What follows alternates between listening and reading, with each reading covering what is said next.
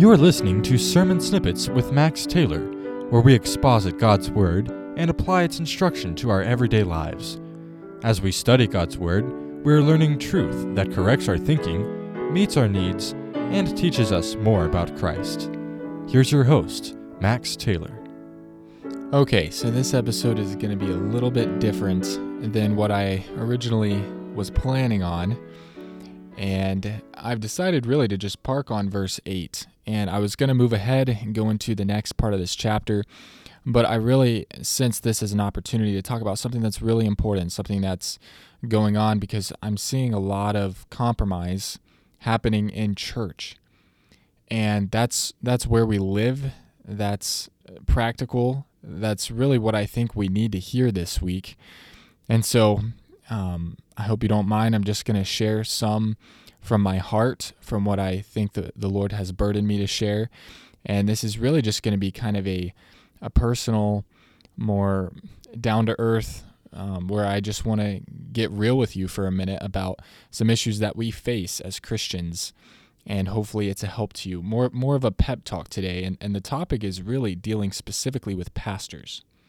So in Daniel chapter 1 verse 8, I want us to draw some some application and and see some of the lessons we can learn about how to relate to pastors in a godly biblical way without compromising because that's a huge need.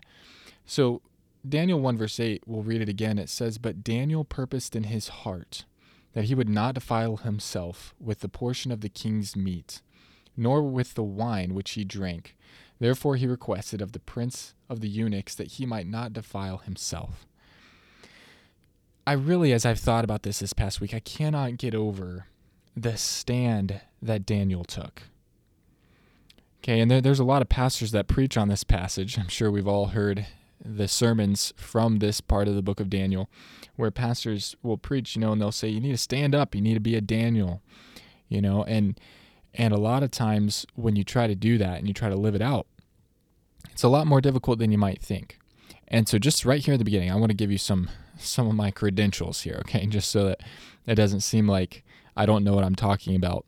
Um, and really, the Lord has just uniquely blessed me with a rare amount of exposure to pastors. I, I know a, a ton of pastors. Um, just thinking back over my contacts in my phone, I have a lot of numbers of pastors, and I mean it kind of makes sense because that's that's my calling and that's really the career, if you want to put it that way, that the Lord has directed me into. But I have had a ton of experience with pastors, probably just because of going to two different Bible colleges where you you meet a lot of people there. You rub shoulders with people. I mean, me and my ministerial colleagues would always go sit in on the the pastor um, conferences and, and hear all the, the guest pastors that were coming through the colleges speak so you, you get to know a lot of people, and then working at two different camps on top of that, you would be amazed at how many pastors and church people come through those camps and all the connections you get to meet from that. Then um, I've had about around a dozen, maybe, um, conversations with pastors who were interested in bringing me on staff at their church, and that has taught me a ton. Not to mention all the calls before that about looking for a church to intern at so all those uh, just exposure to pastors, I feel like I I'm in a position where I've had such a broad exposure to it. I spent a summer preaching up in New England at different churches, and in my college years, I preached around Florida, Georgia area. So I've I've met a ton of pastors. I, I have dozens of interactions with pastors. I've probably had more interactions with pastors this year in 2023 than most people do in 10 years of their life. So it's just a unique uh, exposure and, and journey that, that God has brought me on. So I feel like I can speak to this issue of pastors. And a lot of times we'll hear them preach about we need to take a stand like Daniel did and his friends. You know, but then at the same time, a lot of times they'll say, you need to give some things up. Or they'll also say, you know, fill in the blank is a matter of preference or it's not of first significance. You know, we need to focus on the main things, focus on the gospel, some of them say. But think about it Daniel took a stand for what is labeled today as a non essential.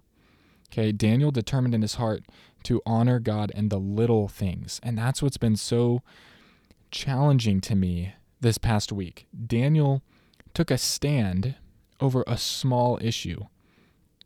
And those pastors that I mentioned, that I've that I've talked about, that I've had conversations with on the phone, um, learned so much from, and, and really a lot of what I've learned from pastors has just been over a meal at a restaurant for lunch, you know, at some Mexican restaurant, sitting across the table from a pastor and just asking them questions and getting to talk to them. But so many pastors wouldn't be willing to take the stand that Daniel did. They wouldn't be willing to go through the lion's den like we're going to study later on.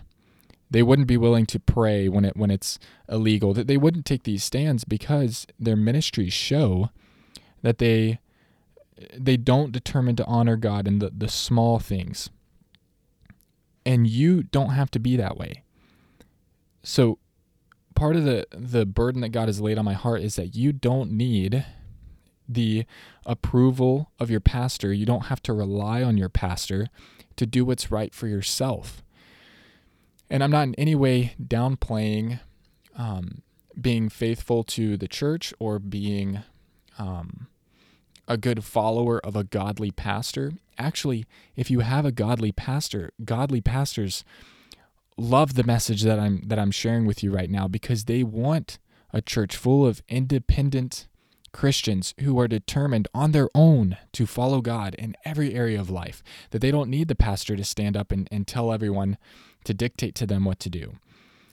So if, if we have a church full of people who are just going to do what's right no matter what, no matter, you know, if they have the pastor's approval or not, and, and if you have a godly pastor, that's a huge praise. And, and that's something you shouldn't take for granted because a lot of people don't have that.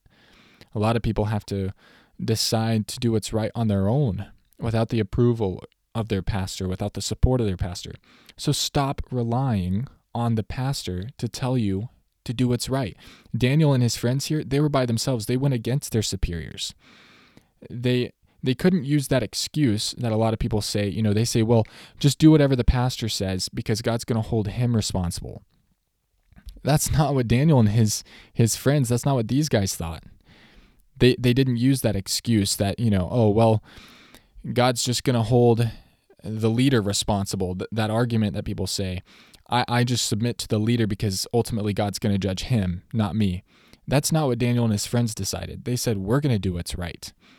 Even if the religious leaders aren't going to go through the fire with us even if we're being told by the king to do something wrong even if our pastor doesn't support us that's the right mentality to have. That's actually a biblical principle that Baptists have stood for for a long time. It's called the priesthood of the believer. If you think about what a priest did in the Old Testament, they had privileges, but they also had responsibilities.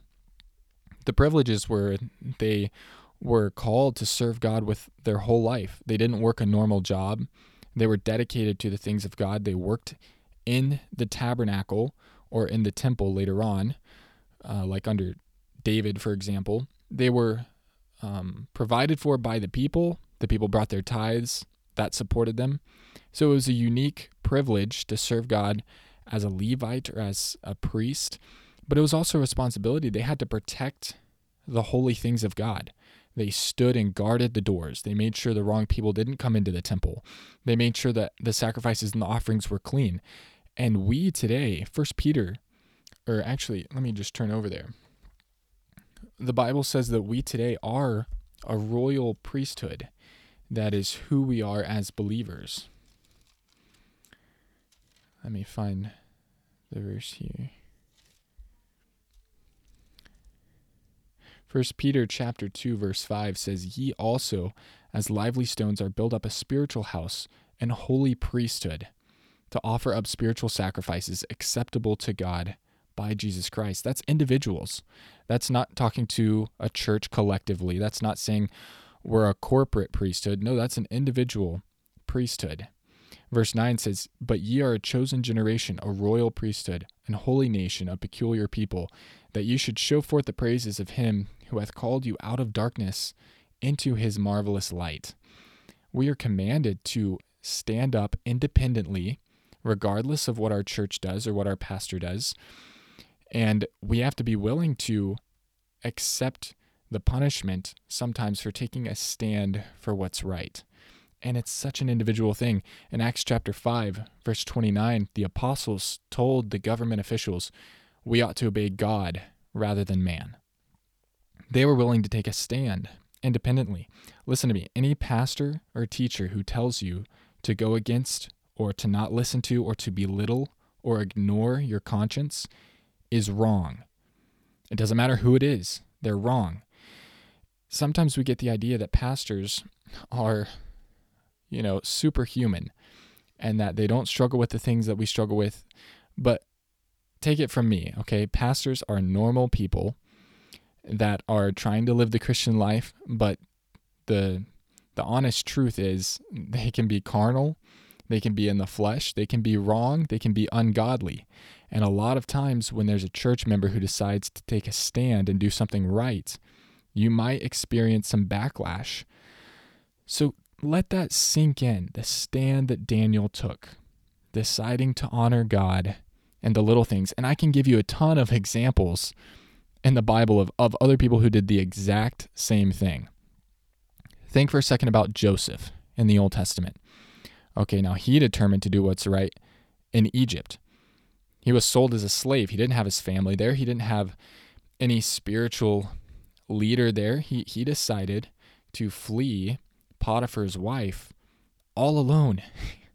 Genesis 39 verses 19 and 20 it says and it came to pass when his master heard the words of his wife which she spake unto him saying after this manner did thy servant to me that his wrath was kindled, and Joseph's master took him and put him into the prison, a place where the king's prisoners were bound, and he was there in prison. Joseph took a stand in a wicked culture. But then think about Phineas. Phineas, in Numbers chapter 25, he took a stand in the middle of the nation of Israel. These are all God's people. He actually took a stand. He, if you remember the, the account, the the scripture tells us that he went into the tent and he slew a Midianitish woman and the Israelite, who was actually a, a prince um, of the congregation. I believe he was a prince. He went in there and he killed both of them, and he did that right in front of Aaron and Moses. They were all standing in front of the tabernacle there, and Aaron, it says Aaron saw it. So Aaron and Moses are just standing by. They're not doing anything. Phineas didn't wait for the approval of Moses. He didn't go ask Aaron to do something about it. He decided to stand up. And the Bible tells us in Psalm 106, verse 30, because of his decision, when he executed judgment, the plague was stayed. Think about Moses. So we have two examples there. Joseph did what was right in the midst of a wicked culture. Phineas was surrounded by, you would say, followers of God, and no one else did anything. So he individually stood up and did what was right. Then you have Moses, kind of in the same situation as before with Joseph. He decided to flee the all that Egypt had had to offer, the riches, the education, everything he was offered, the whole life that he had ahead of him. He decided to give all that up because of something that the Bible says was invisible, something he couldn't see, but he had faith. And so he decided to make the hard decision to flee Egypt in order to follow God. So all I'm saying to you is don't worry about who opposes you, about who doesn't want you to do what's right. If you don't have a pastor who's on board with you making a godly decision, follow your conscience and obey God rather than man. Obey God and follow God. Make sure you please the Lord no matter what the cost is. Because that's the perspective that Daniel and his friends had. So, just a challenge this week to be independent and serve God as a priest, no matter what the cost might be. Thank you for listening to Sermon Snippets. If this Bible study is a help to you, consider downloading the weekly episodes or sharing this podcast with a friend. Until next time, remember that God's Word is perfect and it's everything you need to live for Him.